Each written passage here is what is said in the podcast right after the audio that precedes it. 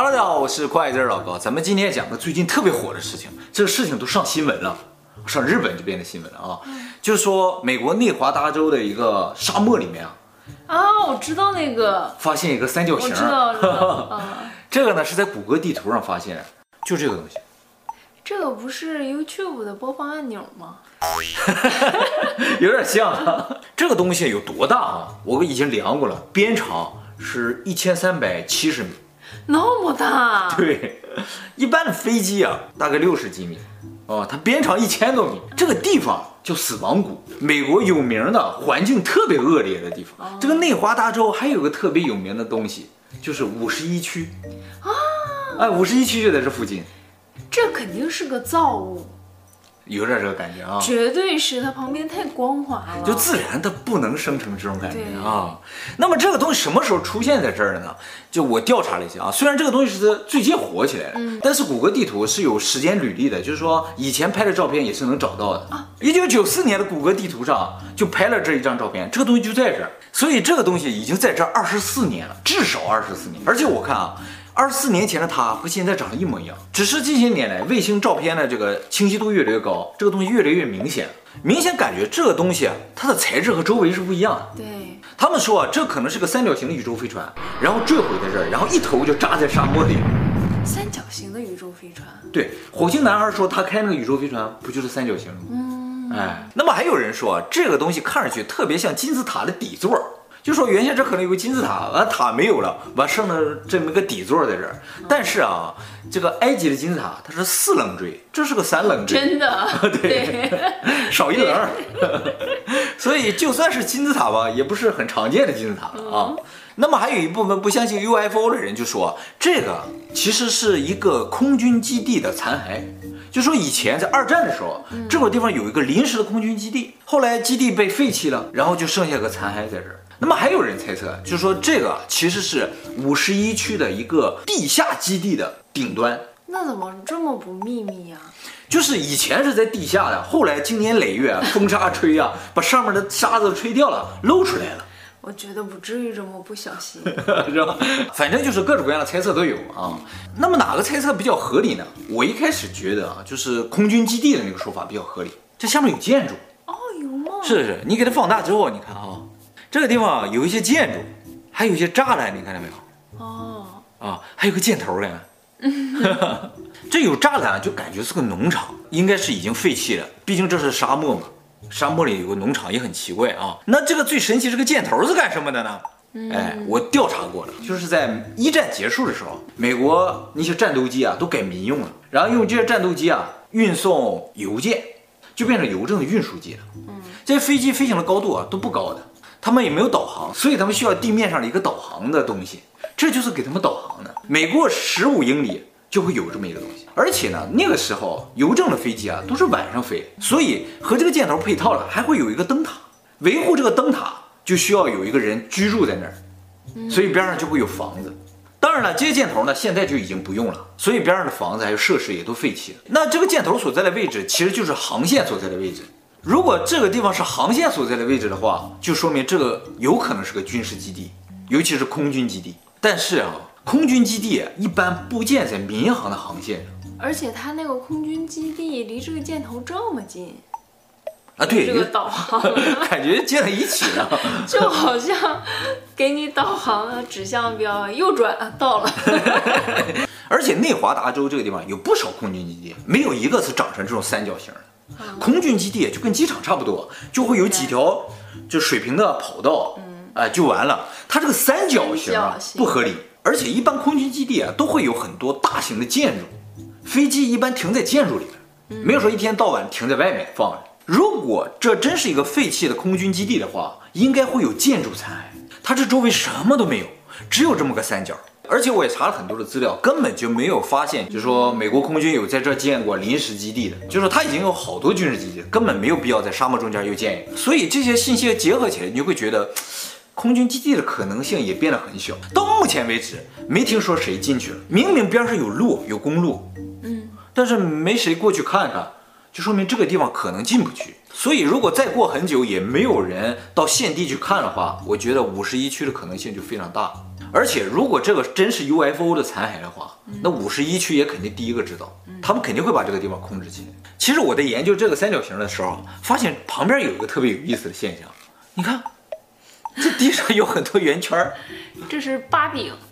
这个我用 Street View 下去看了，好像就是农田，圆圈的农田啊。对，不知道为什么美国的农田是圆圈的。嗯，而且在沙漠里。对，咱们的农田、应该都是四方的啊。哎，那会儿还有一个米奇，这有个米奇，嗯。其实说到三角形的不明飞行物，还有一个，这个更有名，这个是在澳大利亚的啊。给你看一下，在这儿，哦，跟那个差不多，很像啊，但是这个小很多，这个边长108米，哦，小一些。然后你发没发现，它三个顶端是发光的，而且距离顶端一定距离又有三个亮点，中间还有个亮点。那这个就有点像是造物了，这绝对是造物。而且我给你看了，这是2004年的照片，到2010年的时候，这个东西就没了。飞走了，这个东西非常像传说中的一个美国研发的叫 TR3B 的反重力飞行器，那个东西啊就是三角形，然后三个顶端发光。TR3B 啊，美国不承认它的存在，但是呢，有很多人看到过超大的飞行在空中的，它能悬浮在空中，就像飞碟一样。对，所以有些人就怀疑说，是不是美国的这个飞行器无意中被卫星拍摄到，只是不知道这个东西为什么会出现在澳大利亚。这些照片出现在谷歌地图上，按理来说，美国应该立刻要求谷歌删除这些图片或者修改这些图片，怎么会留在这儿让我们随便看？我觉得有几种可能性啊。第一个就是美国它已经没有能力去删那么多了，太多了，所以就漏下了几个被我们看到。第二个呢，就是美国已经无所谓了，你看就看呗，只要我不承认，你们那都是都市传说。第三个呢，就是美国故意放出来给我们看。如果有一天美国被迫要承认外星人的存在的时候，提前有这么多铺垫的话，大家就不会太恐慌。好莱坞为什么拍那么多科幻题材的电影，就是为了让大家提前有个心理准备，外星人就是长这样长这样，他们是开这样的飞碟的。一旦有一天那外星人正式来到地球的时候，大家就只会说，哇，我在电影里见过你，不会太害怕。51区啊是确实存在，不是都市传说。但是呢，官方承认它存在是从2013年开始，在2013年之前，美国政府都说51区只是个都市传说。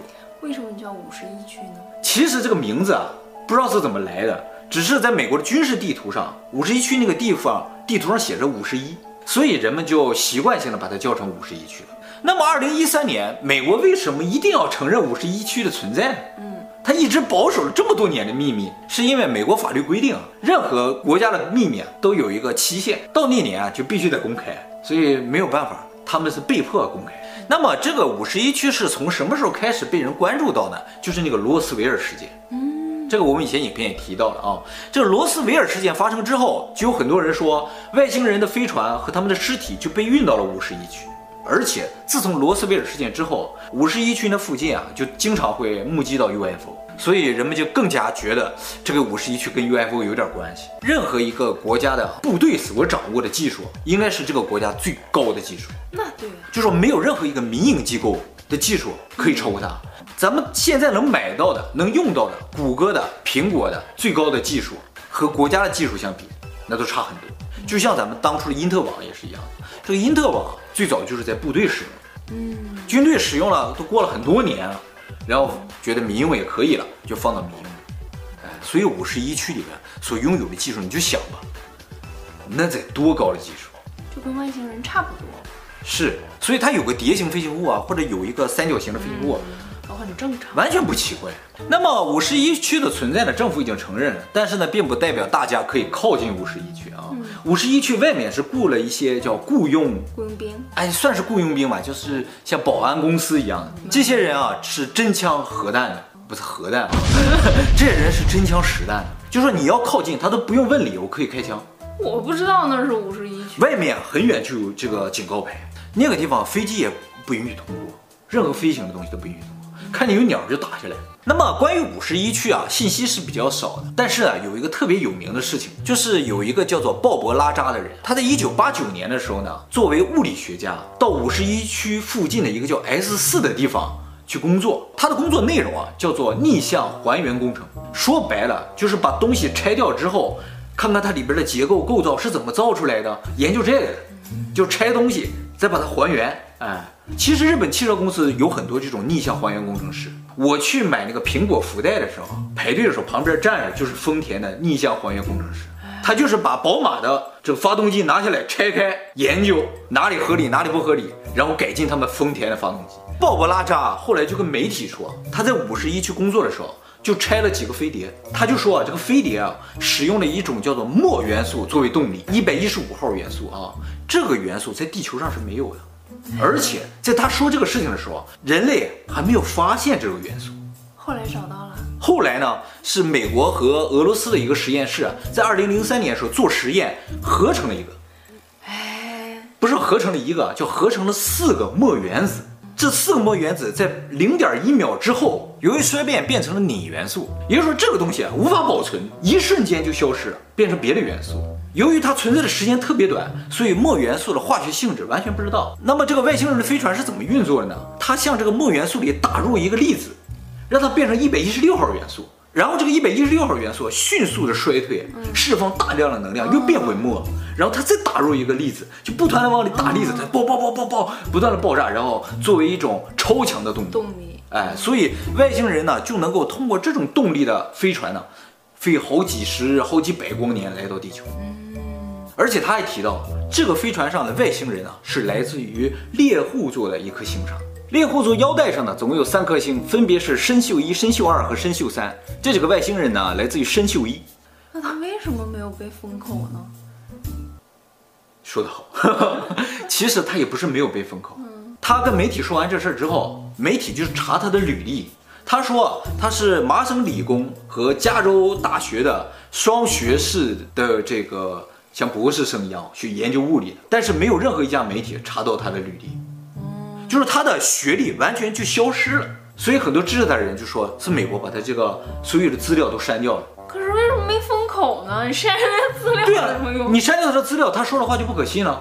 如果他真的是麻省理工的一个博士，一个物理学家，那他说话的这力度就大了。可是他一定是一个很厉害的人，不然不可能让他进去。对，而且在人类还没有发现氟元素的时候，他就已经说了，这飞船是用氟作为动力。他还活着吗？活着，今年59岁。好年轻啊！嗯，很年轻，超厉害的。你不也是理工的双学士学位吗？你怎么不去那儿？同样是理工啊，人家是麻省的，我是辽宁省的，我是大连的，差距还是很大的，你知道。